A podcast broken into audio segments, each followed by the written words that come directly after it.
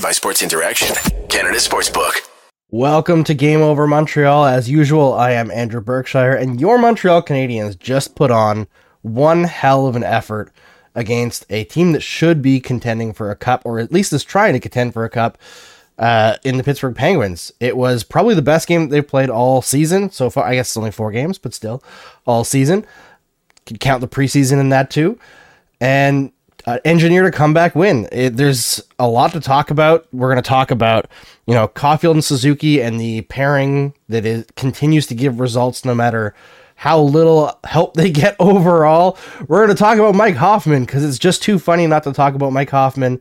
And uh, we're going to talk about the three defensemen who continue to stand out every single game on this team. But first of all, you want to bet you can do it at Sports Interaction, Canada's sportsbook. Football continues, the World Series is around the corner, and they have dropped the puck on the hockey season. Bet pre-game, live in play, or one of our many prop bets. I suggested a bet earlier in this game of uh, Nick Ritchie outscoring Auston Matthews in October, a prop bet. And it seemed like Dave Bastel at Sports Interaction kind of loved that. So we'll see if we can get some odds on that one coming up soon. Uh, made for Canadians by Canadians, Sports Interaction makes it easy to deposit, play, and cash out. Join now and see all sports betting has to offer. Head to sportsinteraction.com slash SDPN. That's sportsinteraction.com slash SDPN. Ontario only, 19 plus. Please play responsibly. And if anyone you know or is in your family or loved ones uh, have a gambling addiction, there are resources available in the description of this video to help them out. Please make them available to them. All right, uh, I got to introduce our guests tonight Jared Book from Habs Eyes on the Prize and Nicolas Cloutier from TVA Sport. How are you guys doing today? Pretty good. Well, we have to be doing well, right? it, you got to enjoy the rare wins because they're going to be relatively rare. At least it's yeah. fun, right? Like even if they would have lost in overtime, it's that's fun. a good point. And, and, you know, like pretty early last year, we know we knew this is this was heading towards a rebuild, but last year was no fun. Well, this is yeah. still a rebuild. There's no expectation at all, like to make the playoffs, but the process is different, the results are different, and the hope is different as well.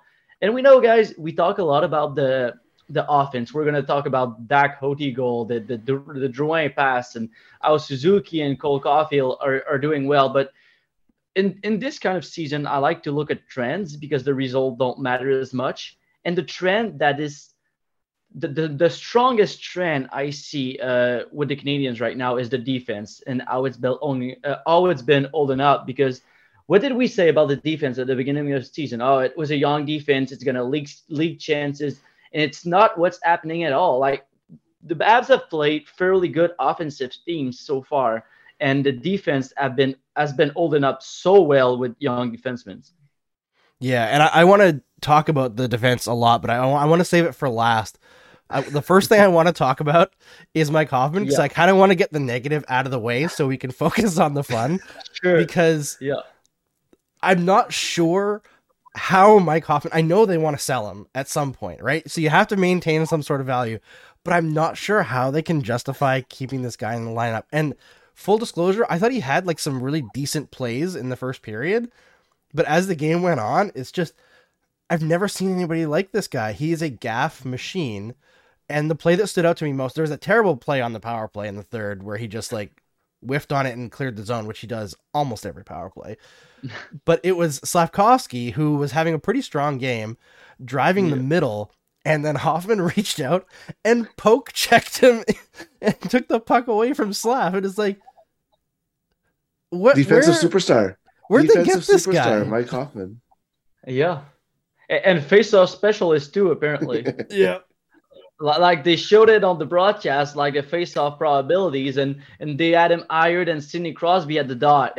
Honestly, I burst out laughing when when I saw that. And Andrew, it's funny that you say, well, they're they're they're, they're trying to sell him, and how or do you keep him uh, in the lineup? Well, I'm gonna say, how do you manage to sell him as well? Yeah. And that that looks like the territory they're going. They're gonna have to end up going right, like because it's yeah. one thing to try to get value for a player or even clear cap space. But I in this flat cap world, I don't know who's paying for a four point five million dollar Mike Hoffman? Well, they gave a first round pick just to like uh, get rid of Monahan's contract. If that tells you something. Yeah, they should use that pick. So why would you, why would any team take Mike Hoffman's contract at this point? They should take they should take the pick from Monahan and give it trade it for Hoffman. No, you gotta, keep, you gotta keep as many first round picks as you can. I feel like yeah. it'd be easier to just buy him out, right? Have you seen the conditions the on that first round pick? Who cares? Have you seen it's the conditions? I mean, the fact that they got a first to take on Monahan, yeah, I mean, it's... he's been great. And the conditions are actually smart. Yeah, yeah. Like if no, you want to look at him and like get yeah. a real headache. Yeah, it, it's it's actually I think like Kent Hughes like out lawyered Treliving on that one. Yeah, and he just like yeah. and, and Treliving is like I'm not gonna read all that. Probably what happened to be honest. Yeah. yeah. yeah, it's it's quite the crazy deal, and you know somebody mentioned Petry in the chat here uh, from Thomas. I feel bad for Jeff Petry because I think outside of the penalties, he had a pretty strong game, but the only Penguin to take penalties, and he takes three of them, including in overtime. Jeff, yep. how? He was always good against the Penguins in overtime, so it's true. I guess you heard him on last time, yeah. Well, I was joking around that he was going to set up Caufield on a, a turnover because he's so used to setting up Caufield in overtime, but uh, yeah. I guess it set up Dach instead. Yeah. Yeah, I didn't mind Petry's game, but to be honest, like it's not like I, I miss Jeff Petry personally. Like when I see like our defense is holding up. Yeah, I mean it's and, also like, a rebuilding team. The, yeah, yeah, sure, sure. I, I wasn't like, oh yeah, like this guy is missing on the team right now.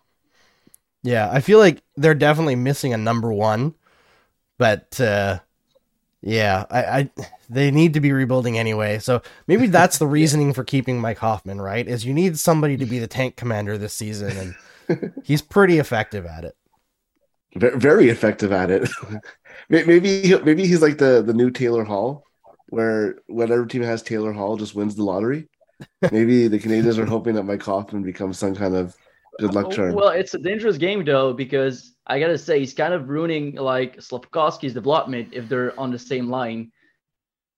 And I kind of feel for for the guy because he had a fairly good first period, but they don't put him with the good players. They don't put him with creative players. But and with as few ice time as as he's getting, he still manages to get like a, a couple of good looks. So it'd be interesting to see him like get some looks on the power play, get just just get some more opportunities in general. Because if you're not going to do uh, going to do that, might as well send him to Laval. You know.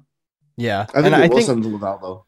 Yeah, I think he's going to Laval after the ninth game. And there was some confusion yeah. uh, two episodes ago between uh, the people that we had on. It was uh, Mark Dumont and, H- and Hetty uh, talking about Slafkovsky and going to the American Hockey League and uh, the slide rule, essentially, which uh, for mm. some reason people in the I, I, think it was Mark was confused and some people in the chat were confused about what that means. Basically, it's only available to European European players who aren't uh, property of like a CHL team. So mm-hmm. if they send Slafkovsky to the American Hockey League, his three year entry level contract, if they send him before the tenth game, does not activate, and he just that contract slides to the next year, so they get him three years for cheap, plus this yeah. year in the AHL. It's the same. It's the same rule when you send down juniors, right? It's why Shane Wright's yeah. probably going to go down before the tenth game too. It's just that yeah. because he's from Europe, they can send him to the AHL as opposed to Europe or, or things like that, right? So it's it's a benefit for sure because you know if you compare the experience that Shane Wright's going to have in in Kingston uh, as opposed to what Slafkovsky is going to have in Laval, and you have the same benefit at the end of it.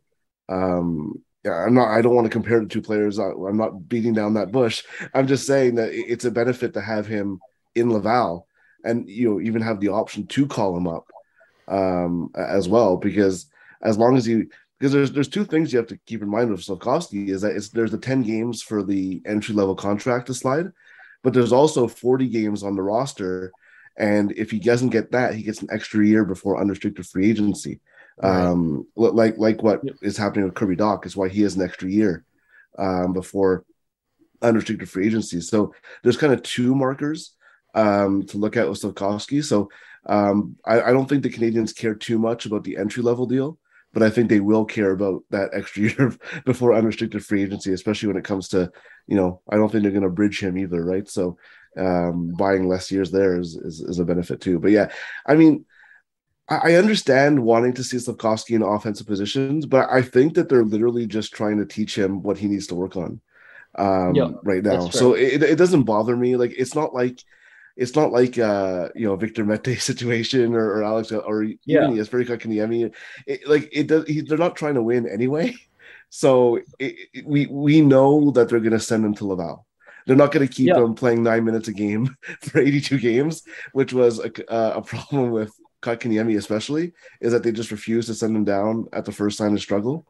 Um, so I, I, think the expectations are a little bit different there, and uh, obviously this this administration, this management team is a lot more focused on player development. Uh, you know, and you know, yeah, yeah, that's very fair, Jared. And I didn't mind him actually, like him being put on the fourth line because if you play a lot of five v five and you actually roll the lines, well, he can get like a pretty decent amount of ice time. But when the special teams get going, that's where it, it gets tough for him, like to get some ice time. But th- the the thing I'm worried about is when he plays about like ten minutes per game. Uh, yeah. to to see some kind of uh, growth curve uh, for a player, I'd like to see like at least like 12 to 15 I, am not look i'm not asking for like uh, an exaggerated amount of ice time but just some reasonable minutes there but 10 minutes for a for a developing player seems a bit low for me personally yeah i agree i would have liked to see him get a little bit more ice in this game specifically because he I thought was really bringing it and seemed to be making some good plays, especially in the offensive zone. He had some yeah. good uh, defensive plays exactly. as well. Yeah. He made a play in the first period where he kind of he took the puck along the boards and he purposely skated into traffic along the boards, uh, like pulling in a penguin forechecker. Yeah. But before the penguin forechecker realized, he'd put the puck back between his legs to I think Kovacevic, who then immediately like cleared the zone yep. very easily. And it's like smart little plays like that. That you know who he reminds me of right now. It's not a great comparison in terms of like offensive uh, impact right this second because when he broke in when, when he first got his first cup of coffee uh, Max Pacioretty put up a lot of shots but couldn't score. But you remember that those first two times that he was called up, he scored like three goals and then three goals in like a huge batch of games. He couldn't really like connect the offense. And didn't to... say I might as well go to Hamilton right now? Yeah, yeah, and he was frustrated, right? But, but, you like, could tell Slafkovsky said that. oh man, Jeez. I feel like it wouldn't play very well this early. Yeah. But like Pacioretty, I feel like you could tell just like Slav, like there, there are some things that aren't quite connecting, but there's a player there. And he yeah. reminds me a lot of Pacioretty in that way. Yeah, yeah I, I, think you know you have the my impression of Slafkovsky since you know basically even rookie camp is just a guy who's getting used to his body still, right? Yeah. Like he's so big, and he's my my first my first I not fear, but my first worry was when I saw his weight at mm-hmm, at, yeah, tra- at, at, training camp was like, oh, like is he going to be able to move on the ice? And as, as, soon as I saw him skate, I'm like, oh, he's good. It's okay. Yeah, and, right. and, I think that he's just getting used to it, right? Like he's a guy. He didn't go through like a, a huge growth spurt necessarily, but I think he's just a guy who's trying to figure out how to use his body. And you know, you mentioned Pacioretty. There's another guy in the Canadiens, and I think we're going to talk about a little bit later, who also took some time to get used to his body, and that's Kirby Dach, right? Yep. And, and I think yep. that he's really starting to get to understand, um, not have the puck like so far out in front of him uh, all the time, and use his reach all the time. Um, and I think that there's something to be said for for guys who are, um, you know, kind of not used to, to really skating and, and, and plus the speed level too, right? Like those are things you can get probably get by in in the Olympics and things like that because you have that extra second to maybe pull it towards you or, or things like that. In the NHL, you don't have that opportunity, and I, I think every every minute he plays is good for him. Um, and like I said, if they were set on keeping him around for 82 games, playing 10 minutes a game, it's a disaster. Um, but I yeah. think it's pretty clear that they're expecting him to go to Laval and play big minutes, and uh, it'll be really. I, am I'm, I'm already looking forward to seeing Mattias Norlinder and Juraj Slafkovsky play together because Mattias Norlinder's looked great in the first two games in Laval, so it'll be a lot of fun. Which is good and, news. You know, I don't mind that, the added muscles. Yeah. I don't I, don't mind the added muscles for Slafkovsky because muscles are never gonna hurt your skating stride. But the thing is, it to me, it hurt his uh, his stability on the ice, and he often lost his footing on the ice. For for a big guy, that that that surprised me a lot because we saw a lot of that in Kotkaniemi, but well, he wasn't really matured uh, physically, but it's a different story for Slafkovsky. But I feel like he, added so much weight, like so quickly, that like his upper body and lower body seemed kind of unbalanced for a little bit. And yeah, oftentimes you would see him down on the ice. But you know, he's gonna, you know, during the season, like players lose weight pretty quickly. So I guess he just has to to get started. He, just has to to to gain some some uh, some head of steam, and he'll and be uh, it'll be fine from there. But yeah, the the weight thing worried me a bit uh, at the start of the training camp. But you know, uh, I'm not worried about Slafkovsky because the best is to be seen from now. Like he's just getting started, and one aspect that Andrew kind of touched on is an underrated aspect of his game, and it's his vision on the ice. He's low key, he's low key deceptive on the ice, and I feel like we talked a lot about his shot, his physicality, but that's one aspect of his game that is not talked about enough. Yeah, he's, he's going to be a very he's good a playmaker. playmaker. Yeah, exactly. Yeah, exactly. Which I think everyone expected because of the Olympics him to be like a big shooter, but I think the playmaking yeah. might be the bigger standout uh, as he becomes an NHL player. All right, we're gonna move on to especially the top line. We're gonna talk about some positives from the forwards in this game. Uh, but before we do that, I got to tell everybody if you're liking the stream right now, if you're liking the show, hit like on the YouTube video because that helps us grow, and uh, share it on social media.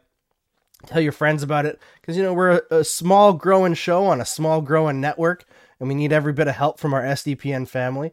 So uh, shout us out. This is uh, Andrew Berkshire, of course, on Game Over Montreal with Jared Book and Nicolas Cloutier. And uh, yeah, so one thing that stuck out uh, going into this game, and obviously Dach is not on that line, but that line was on when they scored.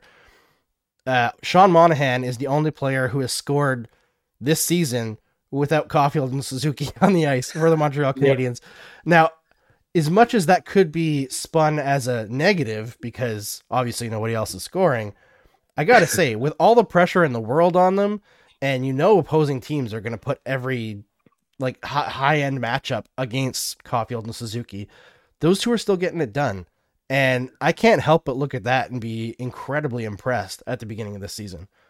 Well, let's put it this way. On the other side of the ice, there was Malkin, there was Crosby, there was Letang. And if you ask me who the best player was on the ice tonight, it was Cole Caufield.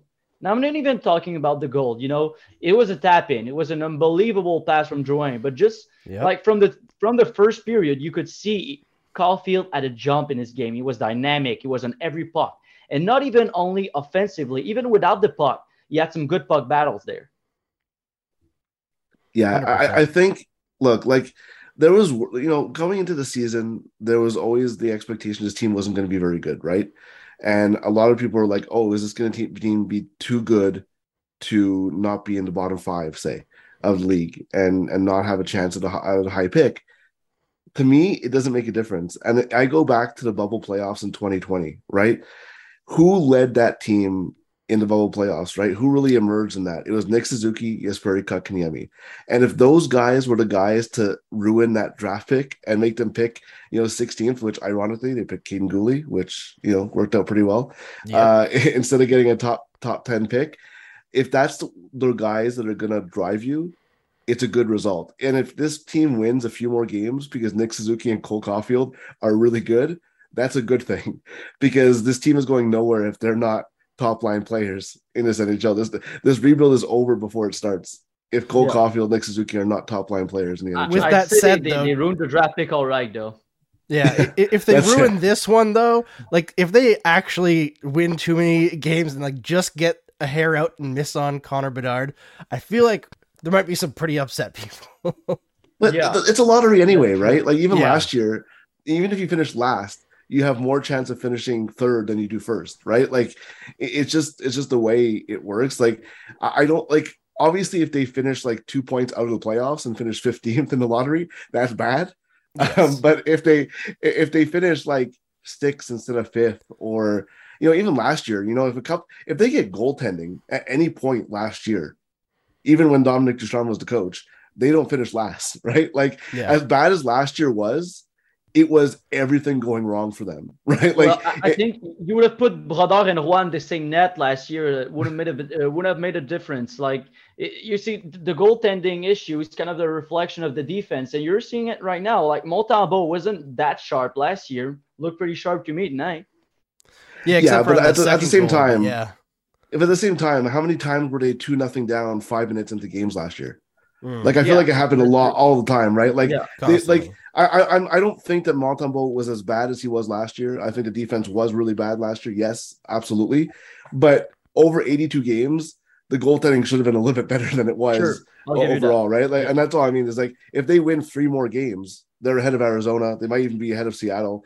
Like it's it just things like that where they were so bad and just barely finished last. Where yeah. this year they're going to be better, right? Like I think all yeah. expectations that over 83 games will be better this year. Um, and I don't know if Arizona and Chicago. I don't. I don't think they have a shot at finishing last, honestly, no. because they're they're gonna be. just want to get games. in the lottery. Yeah, oh, for sure. For sure. they're gonna be in like the the 26 to like 32 range because yeah. like they're gonna lose a lot of games, but a lot of the games are going to be tight and they're going to be a coin flip. So yeah. I don't know. It's gonna be tough to predict. Yeah, I mean, yeah, look, look, at the preseason, right? How many five four games they lose in preseason? That's a perfect result. lots of goals and they lose. so I mean that's that if that's how the season goes most of the time, that I think a lot of fans will be okay with that. Yeah, yeah. that's true. And I think the number one thing that I fans should be clamoring for right now is to get Cole Caufield signed to an eight year deal. Because that price is not going down.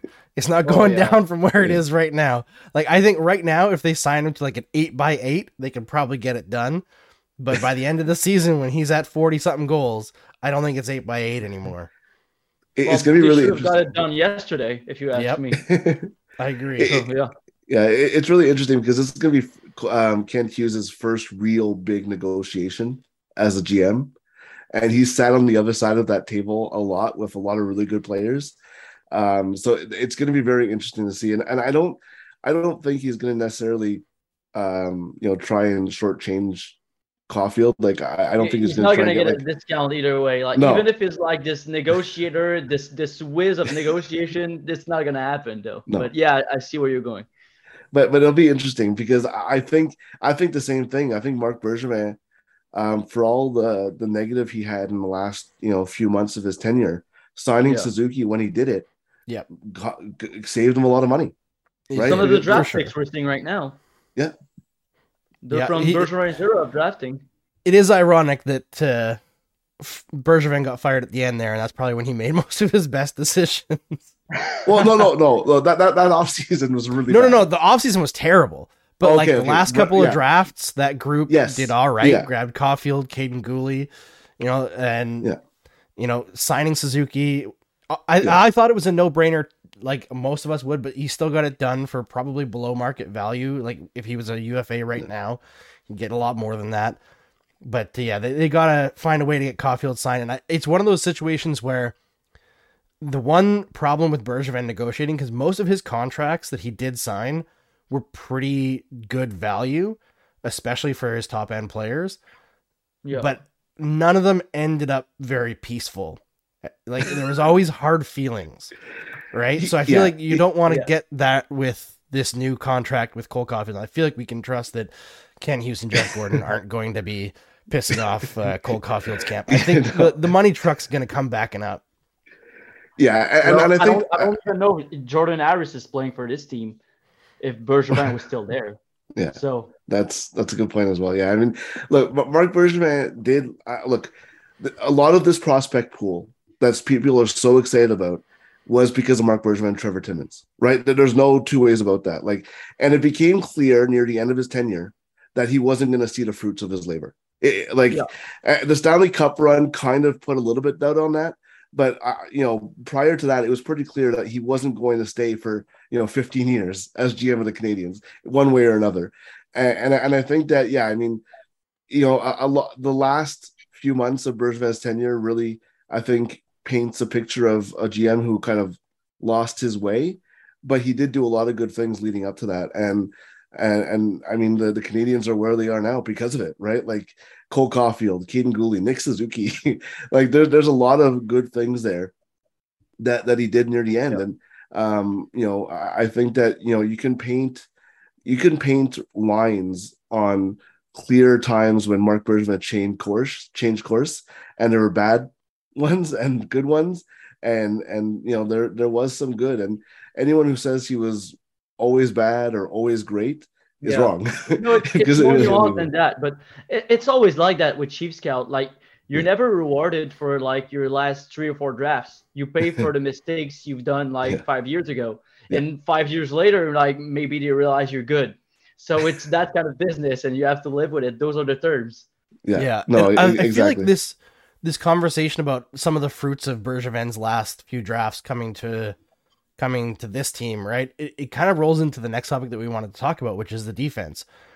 Because yeah. one thing that stood out to me in this game, uh, specifically from Kovacevic, was oh, ha- yeah. him sticking to plays where he would make a play where sometimes he would make a mistake, but he would just he would stick to it so hard that he would recover the puck and make the right play after.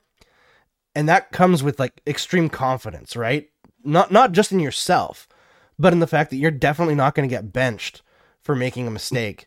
And that's something that yeah. was a huge issue for Bergevin's entire tenure. And we can oh, talk oh, yeah. about whether it's a, a coach's thing Defenseman or backing up all the time. Yeah, always afraid of making a big play, right? Except for the yeah. one guy that they really didn't like and had to trade. Uh, but for the most part, guys weren't confident to do that. Now they are. I think that's a huge change in development for defensemen because, frankly, as much as uh, yeah, Bergevin drafted Kaiden Guhle, and he drafted Jordan Harris too, but yeah. they weren't developed under his regime, really, right? right. And they didn't that's develop a single top four defenseman in ten years.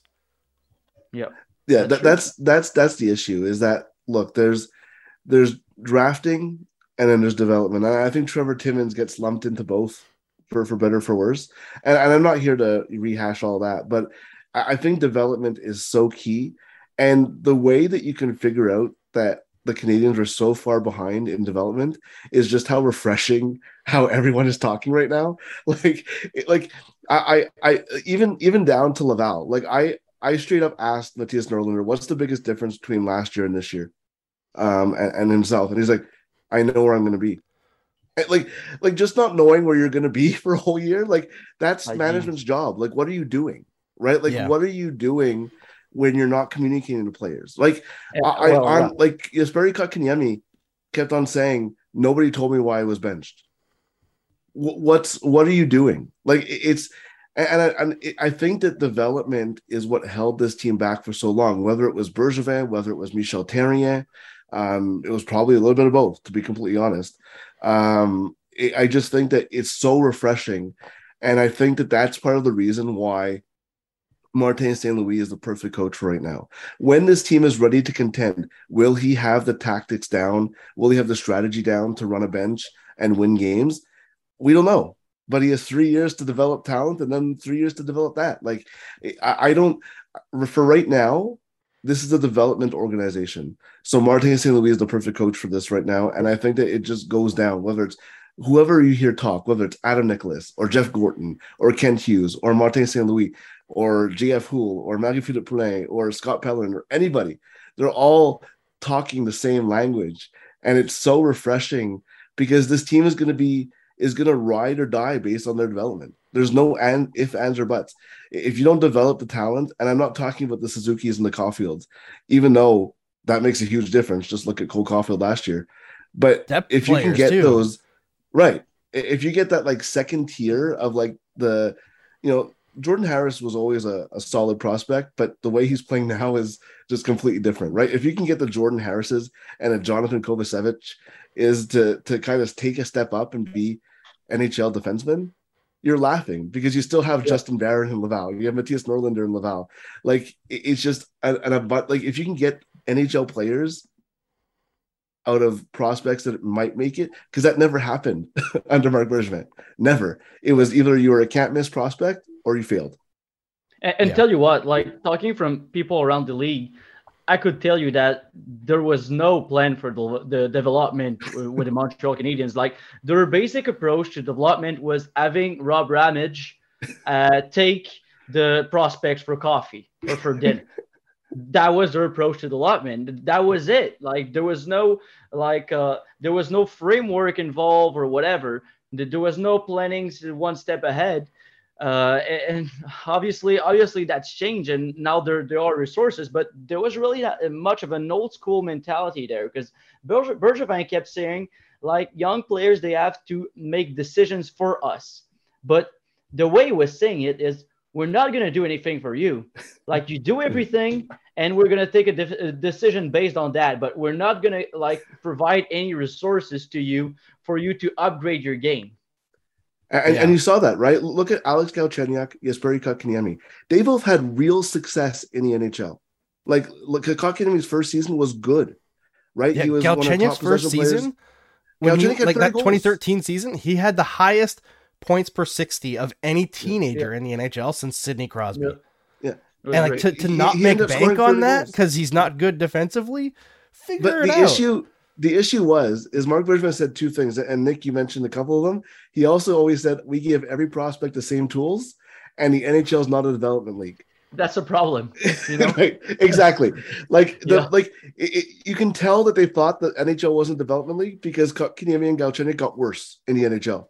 yep. which doesn't that doesn't happen with 18 19 year olds in the nhl it just doesn't happen um, and, and, i think that that's a complete change of look cole caufield last year is a perfect example of that he was no like he had no comp like there's things that you can do as a coach and an organization to give him confidence and it's not just send him to laval and hope he scores right like exactly. that's not the solution no nope. and it, it, it is a coincidence, but it's also not a coincidence that he started scoring right after the coaching change. You know, like the, yeah. it happening right then is too funny. But and, and yeah. I, I, think Cole Caufield's last game under Ducharme before Ducharme got fired was his best game of the season to that point as well. It was. Like yeah. I, I, know, you I know that the narrative, like the yeah, the narrative like is that yeah, Ducharme got fired, but but that first game he didn't score in that game, but that was his best game in a long time. And he was he went back to Wisconsin. He had some time to kind of reset, and I think that played a part in it as well. But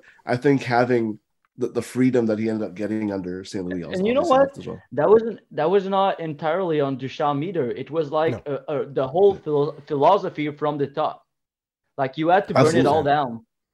Yeah. Yep, hundred percent. And you know that old school philosophy of like they have to fight fight their way to the top. There are a lot of people yep. around the NHL who figure it out, who think that way, right? But yep. when you're an organization like the Montreal Canadiens who has, you know, like at least from what they say, historically trouble attracting unrestricted free agents, uh, you know, has to pay more for some guys because there's higher taxes yep. taxes in Quebec, which frankly is not actually true if you have a good accountant. But anyway, if if you have those restrictions on you already, or like some players don't want to play here because they don't want to speak French, which is crazy because it's Montreal, you don't even have to speak French. You know, it, it's so easy to live here. It's a great city. But if you have those restrictions in your mind, then you have to make bank on every possible prospect that you bring into the organization. You have to give them every yep. possible resource to squeeze blood from a stone. And refusing yeah, and to do that and invest in that is crazy. Yeah. Like there's no salary cap on those resources you provide. Like you're not Bam, limited. Bingo. And the Montreal Canadiens are are supposed to be the Yankees of the NHL. So so they yeah. have to throw money, like whatever money you have in bank, you throw it in the yeah. development in all facets of the game. You have to be ahead of the curve everywhere compared to every other NHL team. That is the standard that is set in Montreal. Yeah, yeah, and look, like you, you could look at even their drafting because it plays hand in hand. Like they did take some home run swings, right? Like Michael McCarron was, uh, like he wasn't. Everyone's like, oh, he's was big, so it's a safe pick. No, but hmm. it it, it was it a wasn't pretty off pick. the board pick. It was off the board, but it wasn't safe. Is what. I'm but saying. it was like, the wrong kind of home run swing, though. Well, they, were, also, they were just trying to go for the wrong kind. The scenes, though, it, what happened behind the scenes, though, is Bergevin literally went up to Timmins and he was like, "Yeah, just draft me the biggest center." Yeah. And Timmins was like, but, but well, also, like there are some pretty good players available on the board, Marc. Yeah. I don't know if you want to do that. It was like, no, no, no, yeah, fuck off. Like just draft the yeah. biggest center. Yeah, but I mean, like even doing that, like because the, the Sanders you can, were you like get away with involved it physically against the Avs during that hmm. series, and like they they, they reacted yeah. to that pretty much. And, and, you can you can also get away with that if you have a plan in place. Like the, the Canadiens took yeah. Juraj Slafkovsky with a plan in place. Like they didn't just take him because they thought he was the best player, right? They took him because they're like, we can make this guy better going forward, and he had a plan for it. Like you, if you try and hit home runs the draft, and you use the development system the Canadiens have, it's like going up to bat against Randy Johnson with a pencil as, as yeah. your bat. Like it, it's it's it's it's you're not going to get any anything away from it. Well, and if you want to see a success story of like development, look at Soderblom in Detroit, right? Like when we had Hadi Kalakeche yeah. on a couple times, a couple games ago, like he was talking about how like a couple years ago, he was like there was no player there. There was like a, a, around the edges you could see something, but Detroit just focused in on him, and now he, he's like a cheat code. It, I don't know how yeah. good he's gonna be, but he looks like he has the potential to like break the league. And, and you know what? McCarron actually showed promise during his first season in yes. the American Hockey League. I thought he had some skill for a big guy, and I actually like saw some potential as a, a an eventual Agreed. fourth line or yeah. third liner, like not a top six guy, but I saw something, and I didn't. I, I can tell you what, like I didn't see anything like the following years. Yeah, yeah. They, you know, Ryan Poehling, Ryan Poehling on the other side tonight was is another example of that, right? Like he had flashes, right? He had flashes of being a, a solid, you know, maybe even a middle six NHL player, like at times but you could just tell that nobody helped them to get better. Yeah. Like it just was not get like look, you don't become the MVP at the World Juniors and then lose all your skill. It just no, doesn't no, happen. Like and, and it wasn't like it wasn't translating. It wasn't like it was like it didn't work out. Uh, it just he just went from that to zero, right? And, and it took him like two, three years in Laval to even start scoring again. Like it was just such a such a weird development path. And I think that yeah, everything you can point to in terms of why the Canadiens are where they are, it's because they just couldn't develop anybody other than can't miss prospects. Yeah, and I think we're seeing things there start to change already, which is crazy. Yeah. You know, part of that is luck, like having a guy like Kaiden Guhle who slots in in four games into his NHL career, plays t- almost 25 minutes hard matched against Sidney Crosby and Evgeni Malkin. And he was incredible he's, he's carrying tonight. David Savard. He's oh carrying David God. Savard. He was phenomenal tonight. Like and... I'm actually wondering, like when Matheson comes back, does he still slot in as the number one defenseman on this blue line? He might. not, I mean, yeah, Guhle, not every night. Number one. Horse on Guhle's going to be yeah. number one. Look, I said it on I said it on Twitter, and I, everything I've said, seen from Kaiden Guhle in the last six months has convinced me that he literally is going to be a star in this league. And I'm not saying yeah. star as in Cale Makar or or things like that, but he's going to be that defenseman that you can pencil in for 25 well minutes your lineup for 15 years. Yeah. Like if like you don't have to worry about him. He, he's kind of like I don't want to say he's Shea Weber, but like Shea Weber, you can put in lineup for 25 minutes a night and not worry about him. That's how you yep. feel about Kaiden Guhle. Like he's going to be a, such a good defenseman. He can skate too. Like I think there's un I think there's untapped offensive potential in Guhle as well. Like there's so much to be said about his defense, but I think his skating for his size is unbelievable. Not for his size, his skating is great. And the fact that he combines that with great size is is is is you know you mentioned yeah. Soderblom as a cheat code. It's a cheat code for Guhle too, right? Like guys that big shouldn't skate like that.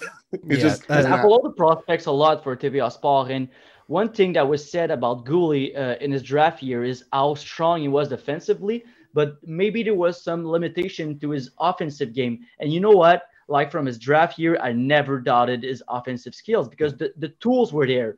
He was he was so athletic as a D man. He had a good he had a good skating stride. He had a, and he had a good shot. And tonight we saw him involved offensively. He took what like seven shots on net. It's, yeah, it, it's like, crazy. I, there was actually a comment here in the stream chat from Jeffrey B. He says he can be our Jaccob Slavin, and I think that's a fantastic comparable. Yeah, that's like a, an yeah. excellent shutdown defenseman who's mostly a defensive defenseman, but also has surprisingly good offensive numbers. I think that's actually a fantastic five and none on the power play. Yeah.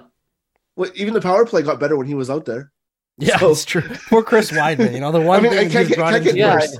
It, it can't yeah, get worse this, yeah. than it was, but still, it got better. This power play would be quarterbacked by Lane Hutson anyway, so That's it's a moot point. yeah, if all goes well, if all goes well, yeah Exactly. Yeah, there's there's so much to look forward to with this prospect group, and Frankly, yep. we're going to see it this season uh, just on the defense. Even when uh, Slafkovsky is, I would say, inevitably sent down. There's so many young players. Yeah. They're going to be exciting. I, I think at some point we're probably going to see Jesse Ylönen make the NHL permanently this year. I think he's you look at his underlying numbers both in Laval and with the Canadiens. I think he's he's going to get there. He might already be here if they didn't have so many contracts that they can't move. That's true. He's what That's everyone true. wants Mike Hoffman to be, right? Yeah. Like Mike Hoffman is like that guy who can shoot and and be involved in the play. Jesse Ylönen is that guy, right? Like he's he's a he's a good Mike Hoffman. Not like I don't want to rag on Mike Hoffman too much, but like what Mike Hoffman, what his strengths are, is exactly what Jesse Ylönen could bring to a team too, right? Like, but you know what? I didn't mind. I didn't mind Mike Hoffman with the Senators. I didn't mind Mike Hoffman with the Panthers, but the guy aged like milk. yeah, that, that skill set, that skill set doesn't age. I don't think. I think that that's no, a major. That's I mean, that's the thing. When when your primary skill is like scoring from a distance, right? Like eventually teams can pretty easily adjust to that, and yeah. you don't get into the slot. You're not a good passer because he's he's a terrible passer. Doesn't bring much defensively. I will say in the neutral zone, he's pretty good at takeaways. Like when he's That's on true. his game, he can he can force some takeaways. Yeah. But yeah, he's Mike like Hoffman, he's like that he's like that baseball pitcher who like threw like 98 for years and now he's down to like 92 and his fastball is just straight and yeah. it's very hittable. yeah, it's, it's like, that, like, that little change is actually too much to survive, yeah. right? Like it's like it's like when you see guys who are really good in the AHL and then that speed difference in the NHL just completely zaps their opportunity. Like yeah. Charles Hudon is a good example of that, right? Like in the AHL, he was Corey Locke, he, yeah. Yeah, like yeah. Charles Hudon, like in the AHL, was a legitimate star in the AHL. And as soon as he gets to the AHL, like that at split second of difference just makes it, it's so weird because you don't notice the speed difference when you're watching games side by side, but like you just don't have that time that you you would have normally. And I think yeah. it just makes a difference when when players age as well. It's just who was that guy in Detroit? Like kind of random, but Teemu Pulkkinen. Like oh yeah, he was like a scoring phenom. Like he tore the AHL, but whenever he would get called up in the NHL, he couldn't do it. Yeah. yeah Chris There's Terry is another example of that. Like, lots of guys, guys, like, like that, that, yeah. yeah. Tons of guys like that. All right, guys. I want to thank everybody for joining us here today. Uh, thank you to Nicola and Jared because it's always so much fun talking to you guys. Before we close it out, do you guys have anything coming up that you want to promote or anything uh, specifically you want to talk about? We'll start with uh, Nicola. Uh, yeah, sure. Well, we're gonna be uh, doing a lot of pros, uh, prospect profiles ahead of the draft. So uh, I'll be uh, I'll be writing about Gabriel Perreault, who is uh, the youngest uh, of the the Perreault right now. You know, is uh, is uh, brother Jacob got drafted by the Ducks. But Gabriel is playing for the US NTDP right now. He's a really exciting prospect, and he might get drafted in the first round too. Fantastic, Jared. Thank you for not mentioning who his dad is, please, uh, Nick, to make us feel old. Uh, but uh, um, who's yeah, his dad? Who's his dad? Make us feel old, Jared. Yo, uh, I'll make you feel older. Gabe Perreault was born during the lockout of 2004 2005. yeah, I mean, I feel old when I see kids play in the World Juniors that are like born after 9 11. yeah. Oh man. Uh yeah, I mean for me, uh Habs Eyes on the Prize uh dot com, we the the coverage doesn't stop with with games. Um we'll we'll be all over prospects, uh Laval, the Canadiens. um, lots of fun stuff coming up and um yeah, it's it's always a good time. All right, we'll catch you everybody on Thursday as the Canadiens welcome the Arizona Coyotes on their Eastern Canada swing in the, the first edition this season of the greatest tank battles of 2022 2023. We'll see who comes out on top. And by on top, I mean who loses and gives the other team two points in the Connor Bedard sweepstakes. All right, everybody. Thanks for tuning in. We'll see you then.